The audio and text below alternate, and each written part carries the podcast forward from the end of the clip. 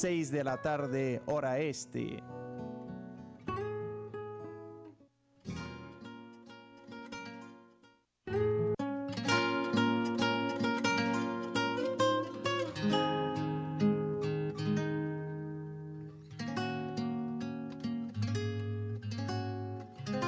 Radio María presenta el programa La Iglesia en el Mundo. Conduce el diácono Franco Foti.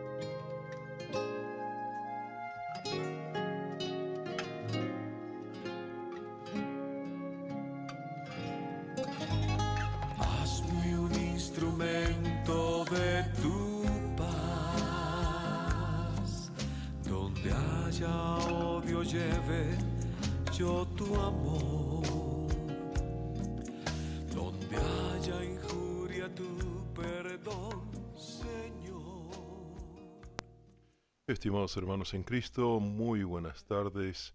Aquí les habla el diácono Franco Foti con el programa La Iglesia en el Mundo. Estamos aquí en el estudio de Radio María en Chicago y para los que gusten llamar, el teléfono es 773-486-5505 y para los hermanos que están en Milwaukee pueden llamar al 414-383-6505. Son las 5 y un minuto y estamos gozando de una temperatura de 68 grados, aunque está un poco nublado esta tarde. Vamos a, ver cómo se desarrolla el clima más adelante. Muy bien, después de haber hecho un paréntesis de dos semanas, estamos aquí nuevamente. El programa del, del Memorial Day, que fue el 30 y, el, perdón, el 28 de mayo, fue un programa grabado. Y eh, ahora estamos aquí en vivo desde la cabina, continuando con, con este ministerio que Dios nos ha encomendado, ¿no? De tener un programa que hable sobre la doctrina social de la iglesia. Y recapitulando, la doctrina social de la iglesia es eh, este cuerpo de, diferentes uh, documentos que, que, son parte de, de, de, la escritura de los papas desde el siglo XIX, que tocan al tema de católico inserto en una sociedad. En otras palabras, cómo funciona el católico en la sociedad civil. Y nos enseña de que nosotros como católicos, aunque no estemos involucrados en la política o en la gobernación de diferentes uh, lugares, estamos llamados a influenciar a aquellos que sí tienen ese rol, sea político, sea eh, gubernamental, para que eh, la dignidad del hombre sea preservada, y no solo del hombre, sino de la mujer y del resto de la familia. Así es de que hace varias semanas comenzamos a tratar este documento del Papa Francisco llamado Amoris Laetitia, que en latín significa la alegría del amor. Y habíamos quedado más o menos como a mitad del capítulo séptimo, todavía nos queda el capítulo octavo y el noveno. Eh, pero quisiera eh, concluir el capítulo séptimo con unos comentarios, hacer una lectura del Evangelio y después entrar al capítulo 8, que es el que vamos a ver hoy. Tal vez no lo terminemos de ver hoy porque he decidido eh, tener enfrente mío el texto completo de, de, del capítulo 8, porque el capítulo 8 es el que fue cuestionado por un grupo de cardenales en la llamada dubia. Una dubia es un documento, eh, viene del latín, que significa, podríamos decir, como duda. Eh, esa eh, dubia de los cardenales le, presenta al Papa ciertas preguntas con respecto al contenido del capítulo 8. el Papa no ha contestado a esa dubia porque considera que el documento es extremadamente claro, lo cual yo comparto. Así es de que vamos a, desmenuzar ese capítulo octavo y vamos a ver por qué eh, ha tomado tanto vuelo ese capítulo y por qué hay gente que está a favor y gente que está en contra. Pero bueno, vamos al capítulo séptimo, que es el que nos quedó pendiente hace dos semanas. Este capítulo habla sobre la educación de los hijos y el Papa insiste en que es positivo reforzar o redoblar esfuerzos en lo que es la educación de los hijos. Y él se refiere no solo a lo que es la educación escolar, ¿verdad? El tema de, bueno, si el niño sabe leer o escribir, eh, si sabe otro idioma, si sabe matemáticas, eh, sino de que habla de la formación ético-moral del niño, el valor de la sanción como estímulo, eh, el realismo paciente, la transmisión de la fe y también lo que significa la educación sexual dentro de un plano familiar y un contexto educativo. Así que la, educación de los niños no pasa solamente por, por lo, lo, científico, ¿no? como les decía, la matemática, los idiomas, sino que también pasa por otras áreas que definen la personalidad de los niños y que complementa también la personalidad de aquellos que ya son un poco más grandes y tienen su personalidad formada. Eh, así es de que el Papa habla de, que es interesante, o más bien dicho, importante, eh, que la obsesión eh, de, de, educar no se basa pura y exclusivamente en la educación, porque no se puede tener un control total de todas las situaciones por la que un hijo o hija podría llegar a pasar. Eh, a, veces cuando un padre está obsesionado por saber dónde está su hijo o su hija y por controlar eh, todos sus movimientos, solo buscará dominar su espacio.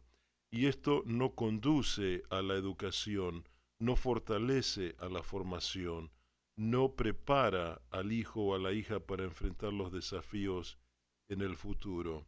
Así que es importante de que con mucho amor los padres ayuden eh, a los hijos en el proceso de maduración dentro de lo que es la libertad, la capacitación, el crecimiento integral y el cultivo de una auténtica autonomía. En otras palabras, es importante de que eh, a los hijos se les dé el espacio y la autonomía que necesitan, eh, con los padres, eh, por supuesto, teniendo en consideración lo, que los hijos hacen, pero tratando de no invadir el, el espacio que los hijos reclaman por su solo derecho de ser hijos.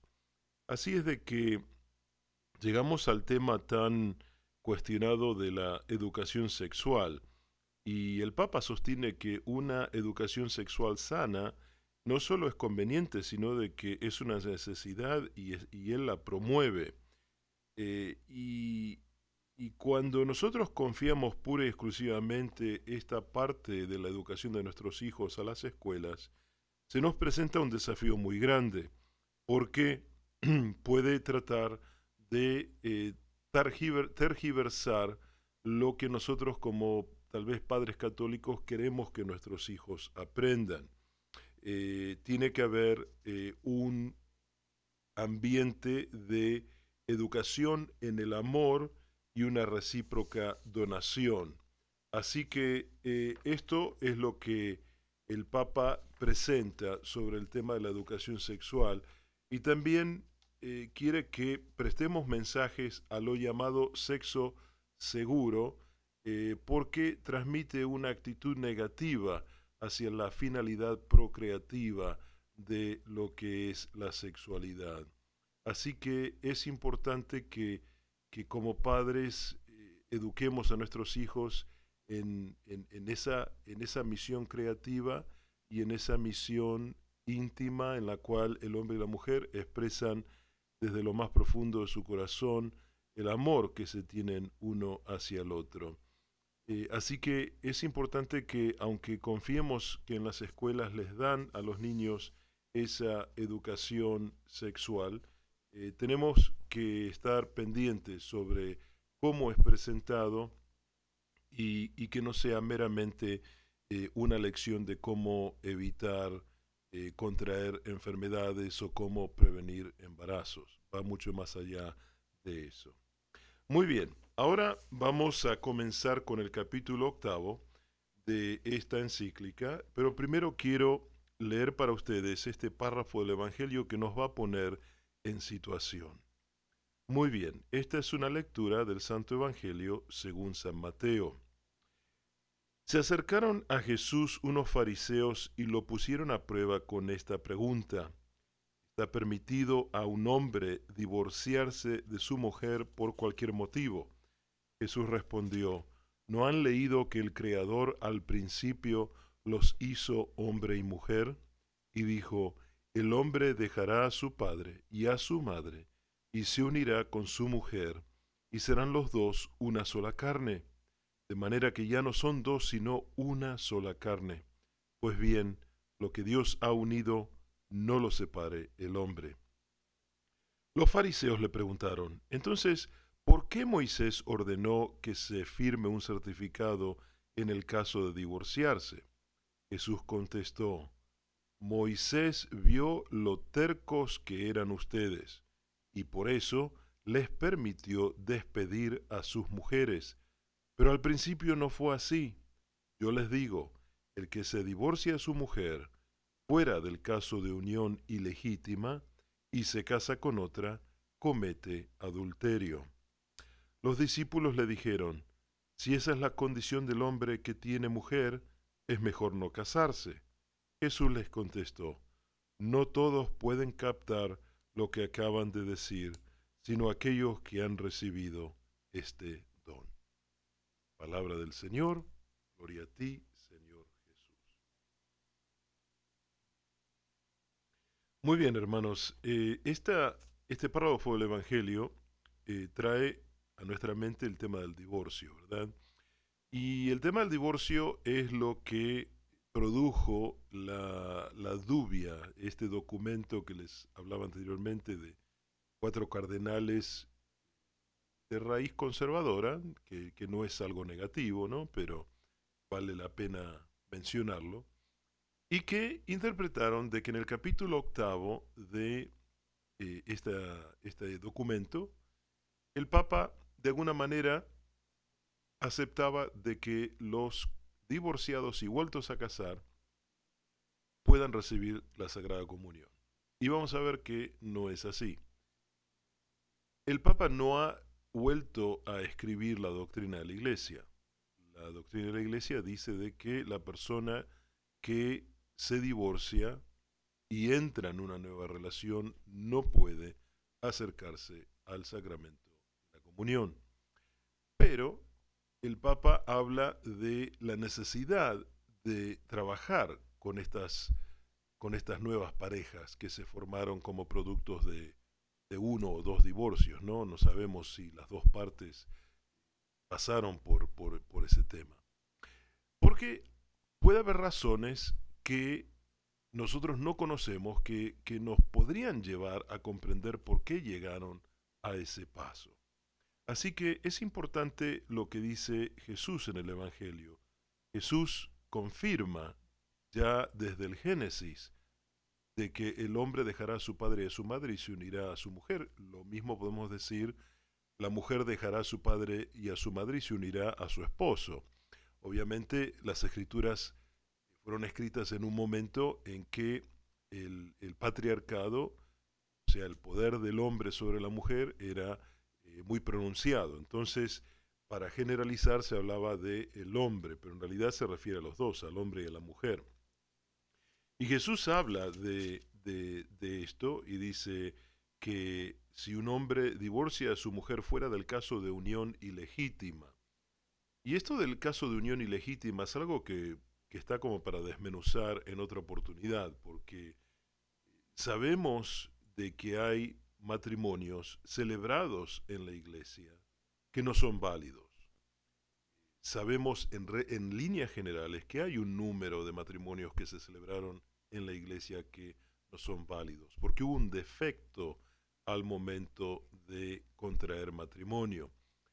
En mi parroquia yo recibo eh, muchas personas que me consultan para ver si pueden obtener la declaración de la nulidad del matrimonio. Tengo que enfatizar, no se trata de anular el matrimonio, porque cuando uno dice voy a anular el matrimonio, admite que el matrimonio existió.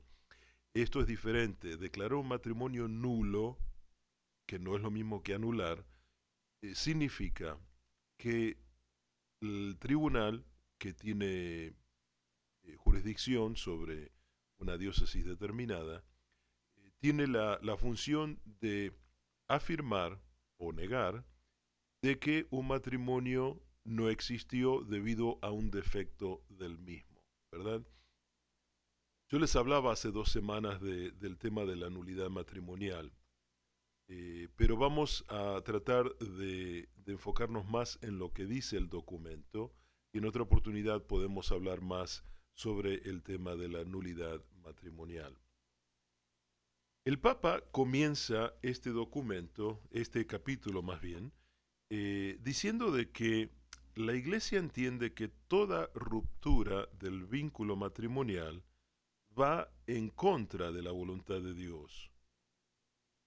Y también dice, iluminada por la mirada de Jesucristo, mira con amor, eso es la Iglesia, a quienes participan en su vida de modo incompleto, reconociendo que la gracia de Dios también obra en sus vidas, dándoles la valentía para hacer el bien, para hacerse cargo con amor el uno del otro y estar al servicio de la comunidad en la que viven y trabajan. Es importante resaltar este tema, porque el Papa no descarta a los que han tenido malas, malas experiencias después de un matrimonio eclesial. ¿ok? Entonces, vamos a decir desde el principio, no vamos a estar hablando solamente de los matrimonios civiles, vamos a estar hablando de los matrimonios eclesiásticos, los que se hacen eh, en la iglesia delante del testigo de la iglesia, que puede ser un obispo, un sacerdote o un diácono. Entonces, el Papa enfatiza de que si bien hay matrimonios eh, que, que, son netamente válidos, en los cuales las dos partes con pleno conocimiento entraron en, la alianza nupcial. También hay historias de personas que pasaron por ese mismo rito, pero no pudieron eh, tener éxito en la unión, ¿verdad? No pudieron florecer, no pudieron santificarse el uno al otro y por lo tanto los llevó a una ruptura. Entonces no comete un pecado aquel que casado por iglesia se divorcia de su mujer. El pecado, en este caso el pecado de adulterio, se comete cuando la persona sin el consentimiento de la iglesia vuelve a tener una nueva relación con otra persona que la trata como si fuera la esposa o el esposo. Pero el Papa dice de que estas personas que, que no han tenido éxito en su matrimonio, después de, del rito eclesiástico, también son personas que reciben gracias de Dios y también son personas que deben recibir nuestra atención. Yo tuve un caso en mi parroquia eh, que fue lamentable. Eh, una señora había, eh, tenía una matrimonio civil con un señor que había tenido previamente un matrimonio eclesiástico. Y este señor estaba tramitando el caso, la declaración de nulidad con el Tribunal Metropolitano de Chicago, eh, pero todavía no había obtenido la declaración porque, bueno, él tenía que contestar una serie de preguntas que no lo había hecho, bueno, se dilató el caso. Pero la señora tenía una fe firme y quería que, que, esa declaración se le, se, le otorgara al, al que era su esposo civil para poder estar en plena comunión con Dios.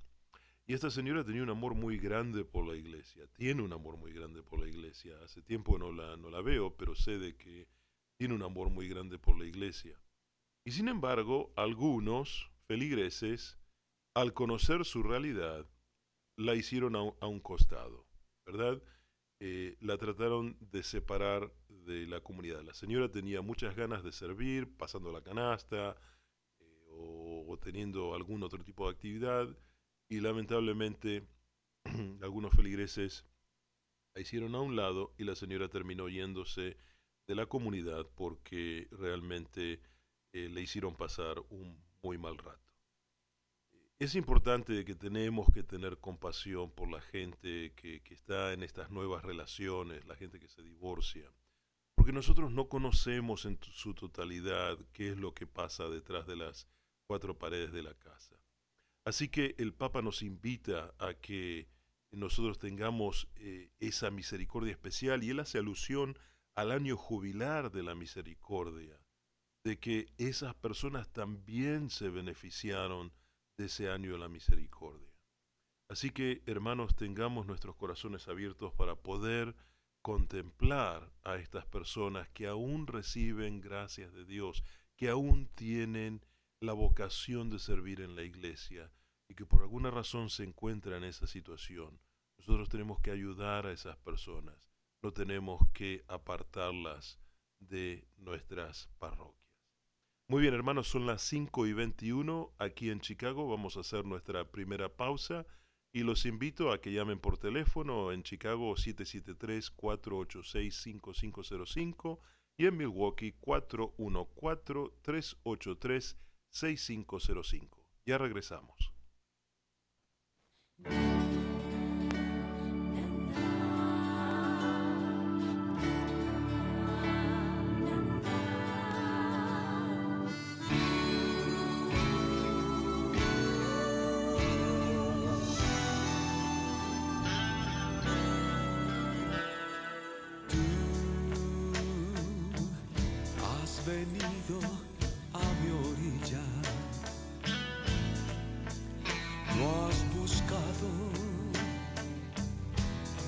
A sabios ni a ricos.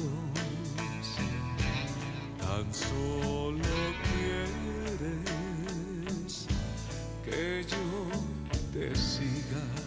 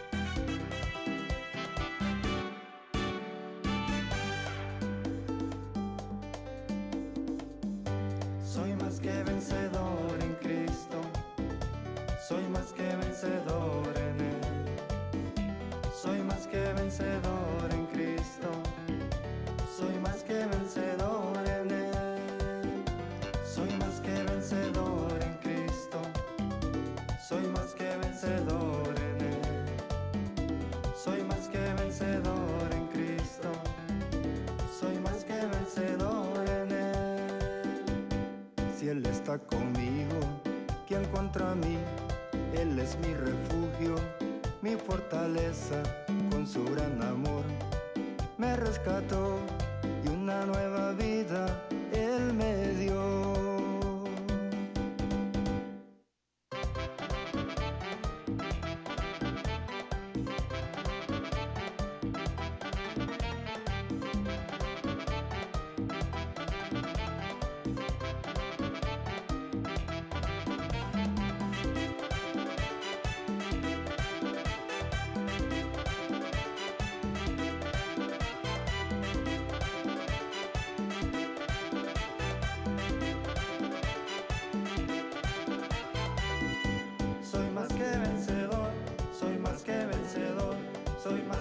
vencedor con Cristo en mi corazón. Soy más que vencedor, soy más que vencedor, soy más que vencedor con Cristo en mi corazón. Soy más que vencedor,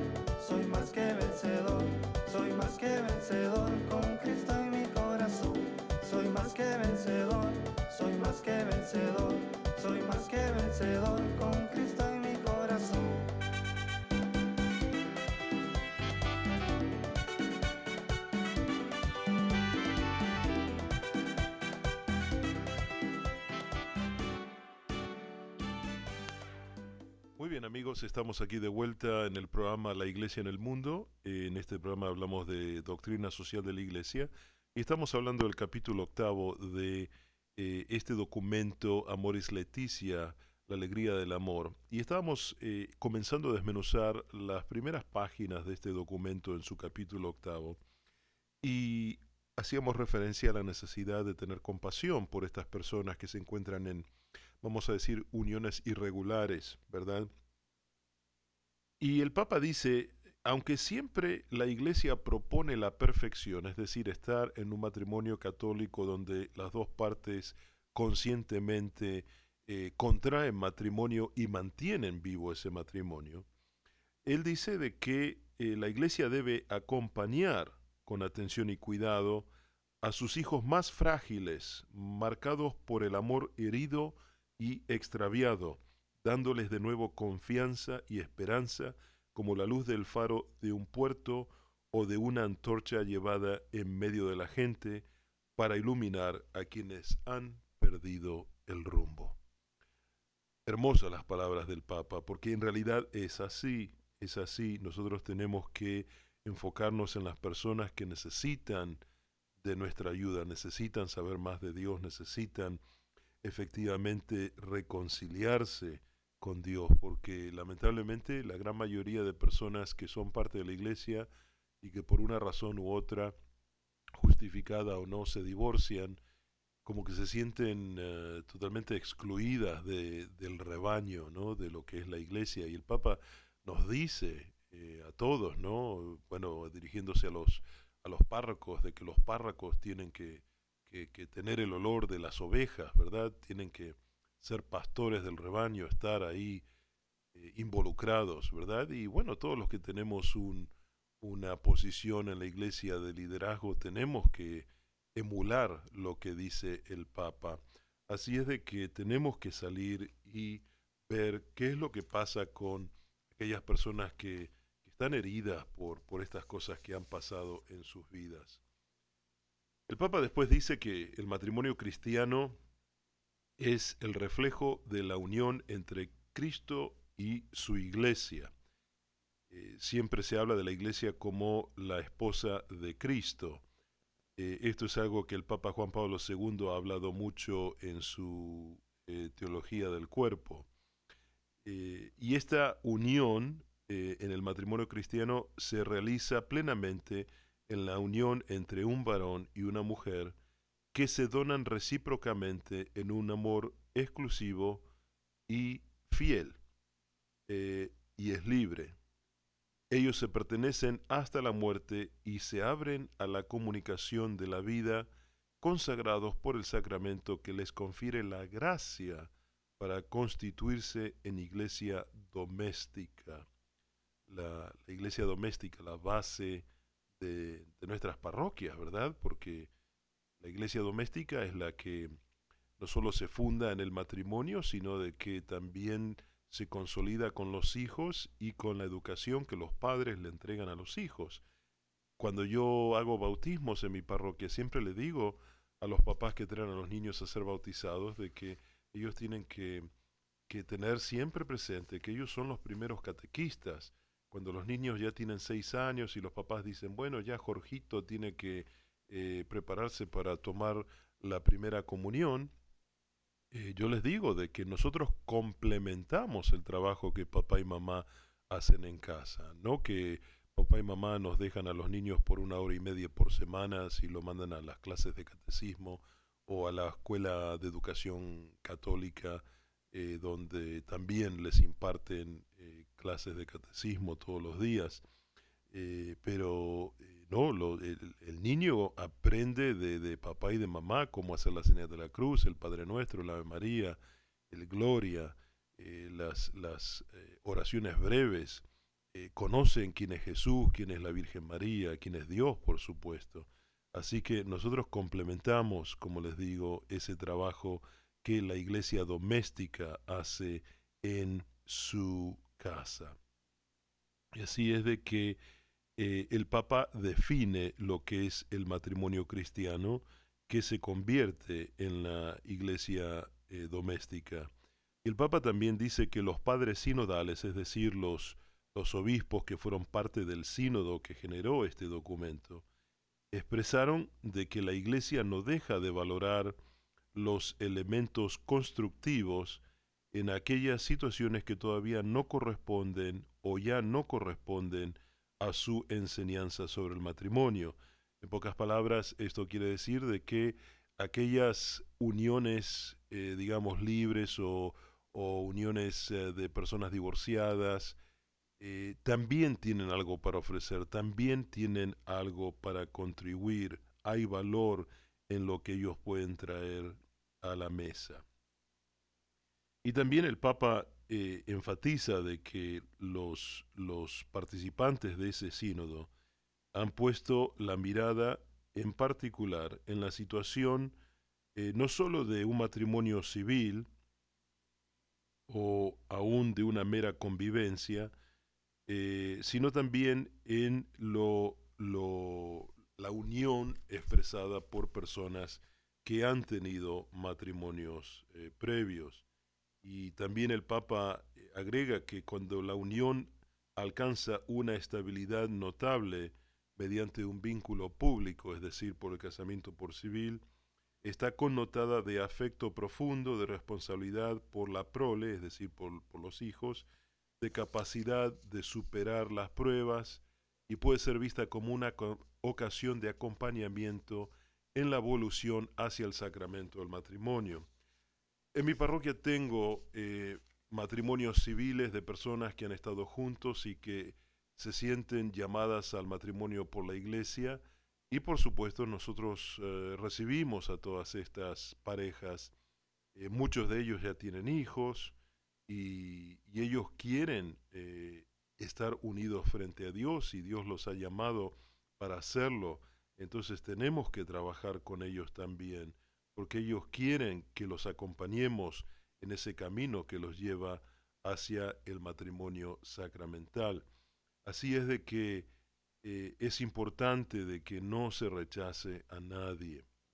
Por otra parte, el Papa dice que es preocupante que muchos jóvenes hoy en día desconfían, desconfíen perdón, del matrimonio y convivan, postergando indefinidamente el compromiso conyugal. Esto pasa a menudo, lamentablemente eh, la realidad nos enseña de que en la gran mayoría de bautismos que, hacemos en general, eh, los padres de los niños no están casados, algunos están apenas casados por civil, pero hay muchos que no valoran la unión eh, matrimonial sacramental. Y esto pienso que tiene que ver con algo más bien educativo, ¿no? Porque tal vez ah, no conocen que a través de la unión matrimonial pueden recibir gracias y bendiciones que, que pueden eh, llevar adelante esta situación. Pero lamentablemente la cultura dominante, eh, no solo en este país, sino en muchos otros países, eh, promueve de que la pareja, una vez de pasado un tiempo de novios, de que se vayan a convivir para ver si funciona, ¿verdad? Y para eso está el noviazgo, para eso está el noviazgo, la preparación a- hacia el matrimonio.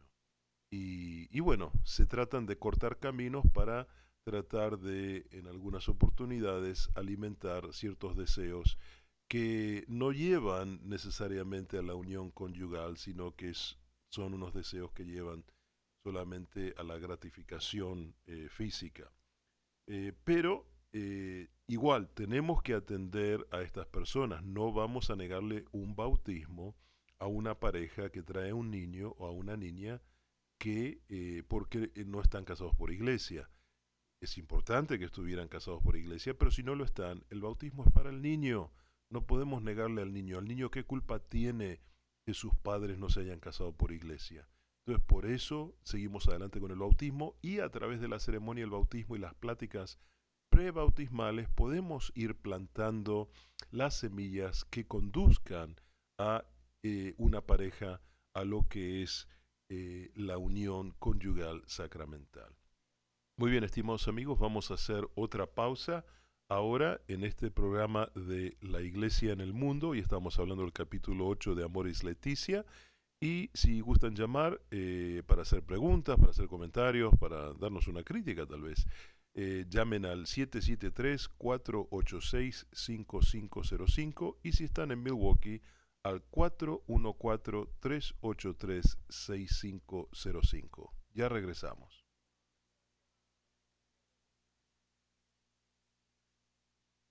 Bueno, vamos a tomar un poco de tiempo más antes de ir a, a la pausa.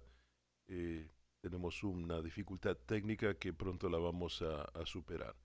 Muy bien, eh, sigamos adelante con, con este documento. El documento eh, de Amores Leticia nos dice que tenemos que tener una consideración especial también por aquellos jóvenes que descubren la unión antes del matrimonio, ¿verdad? Porque tienen cierta desconfianza del matrimonio. Yo recuerdo en una oportunidad eh, trabajaba con una persona que me decía, yo no me quiero casar por iglesia. Le digo, ¿por qué no se quiere casar por iglesia? No, porque mi hermana estuvo siete años juntada, ¿no? Usando un lenguaje eh, un poco vulgar, y eh, se casó por iglesia y a los tres meses se divorció. Entonces no quiero que me pase lo mismo que mi hermana. Claro, eh, obviamente siempre hay miedos, ¿no? Hay miedos a, emular la falla de los demás, pero no necesariamente eh, es ah, un tema eh, que, que tendría que preocupar, porque la decisión es de la pareja, ¿no? Del- de la hermana que le fue mal en el matrimonio, porque tal vez durante los siete años que estuvo en unión libre o en unión civil, no trabajó todos los temas que tenían que haber trabajado antes del matrimonio. Felizmente esta ex compañera de trabajo con el tiempo los niños comenzaron a preguntarle a papá y mamá por qué no se casaban y bueno y papá y mamá lo consideraron y se casaron así que fue un, final feliz. Vamos a una pausa, ahora sí tenemos el tema eh, técnico resuelto así que regresamos en un momento. Muchas gracias.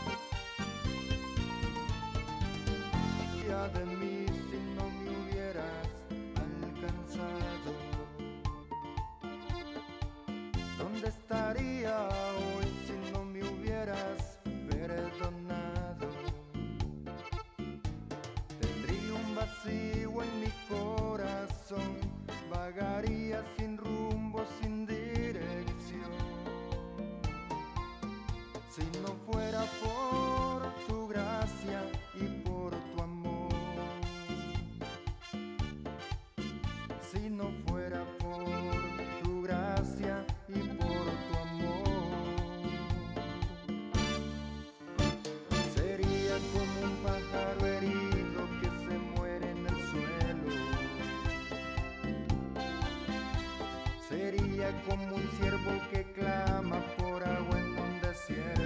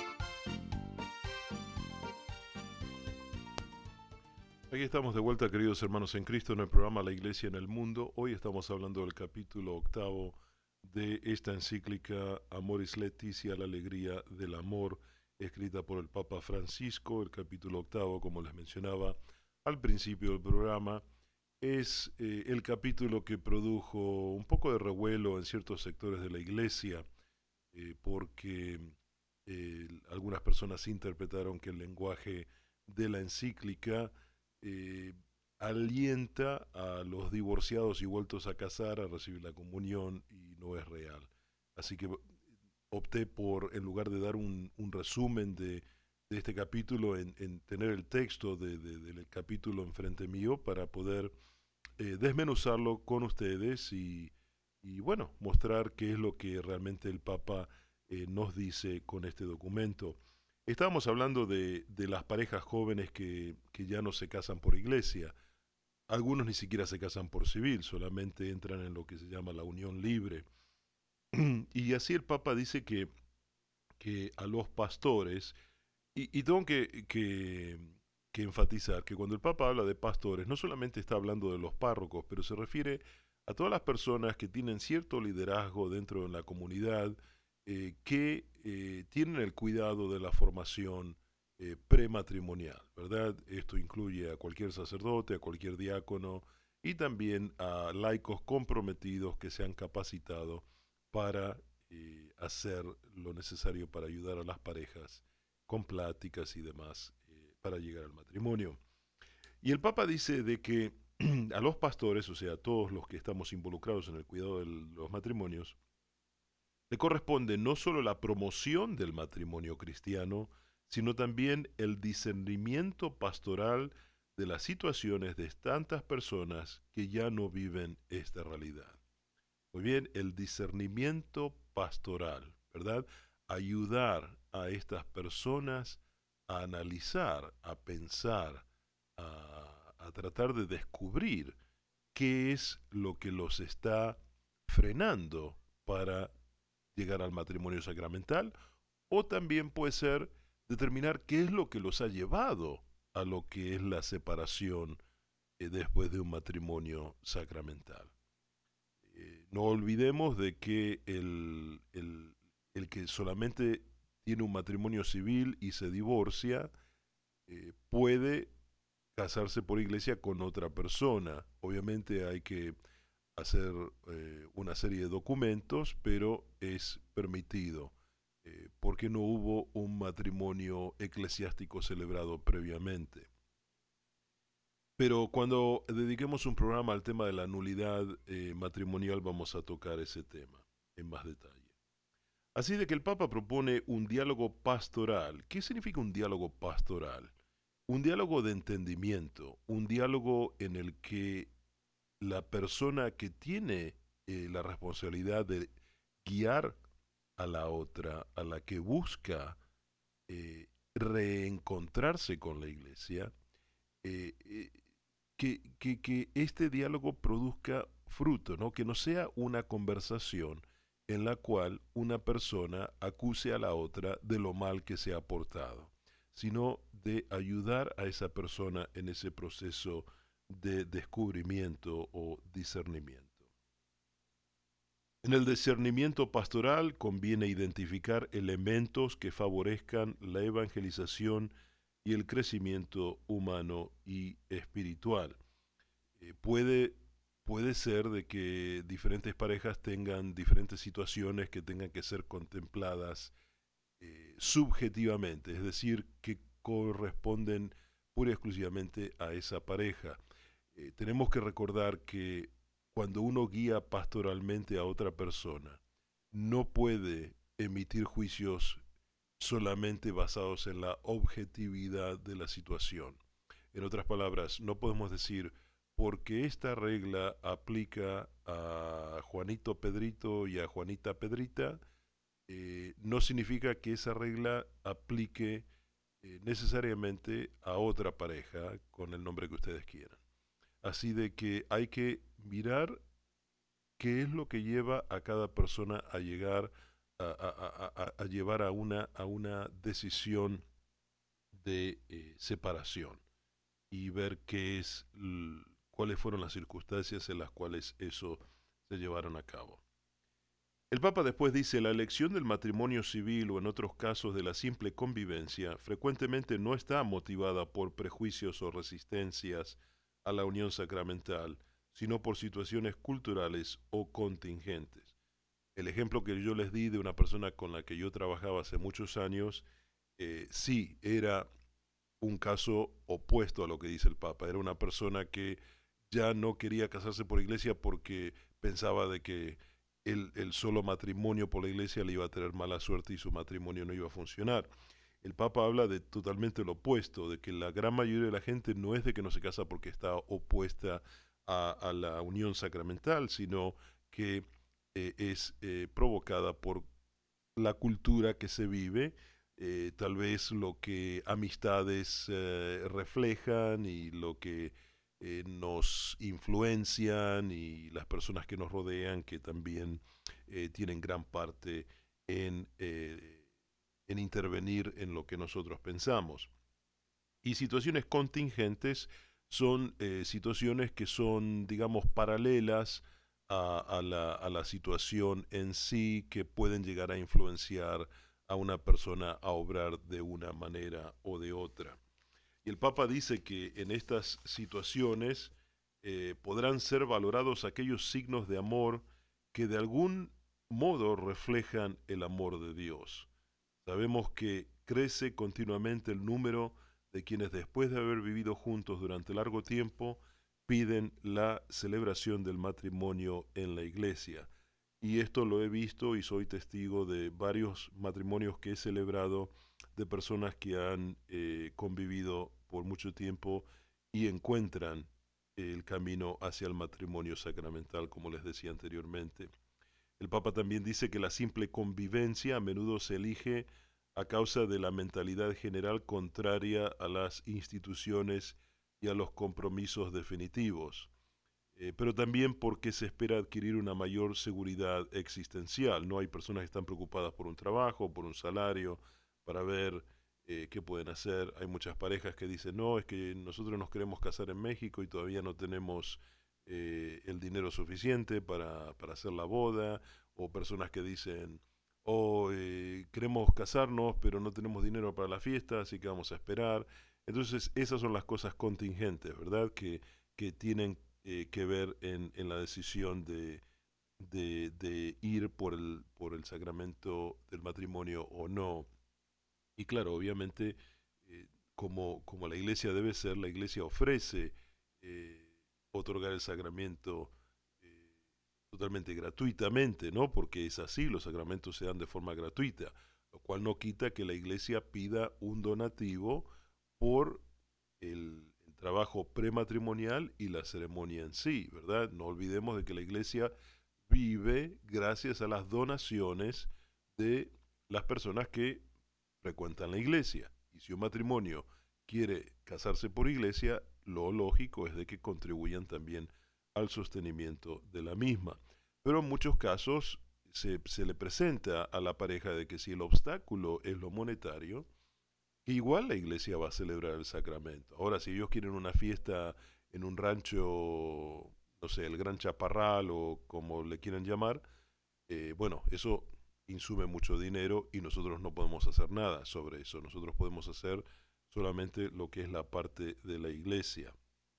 No, pero también esto trae a colación la historia de personas que vienen a la iglesia y piden un descuento para una quinceañera y el día de la quinceañera aparecen con una bruta limusina en frente de la iglesia, ¿no? Entonces, ¿dónde están las prioridades de la familia, no? necesitamos que haya contribución de los feligreses a la iglesia para que la iglesia se sostenga. Así que no es cuestión de, de, dar un descuento para que uno pueda rentar su limusina.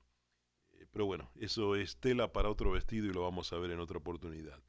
Muy bien, hermanos, vamos a parar en este momento, son las 5.52 hora de Chicago. Vamos a continuar con este capítulo 8 eh, la próxima semana. Y les pido que si tienen la oportunidad de leerlo por sí solos, que lo hagan y, que llamen por teléfono para que dialoguemos al aire sobre las diferentes impresiones que todos nosotros podemos tener sobre este documento. Les agradezco mucho que hayan compartido esta hora conmigo. Yo soy el diácono Franco Foti en el programa La Iglesia en el Mundo y los espero dentro de una semana. Que Dios los bendiga y los acompañe siempre.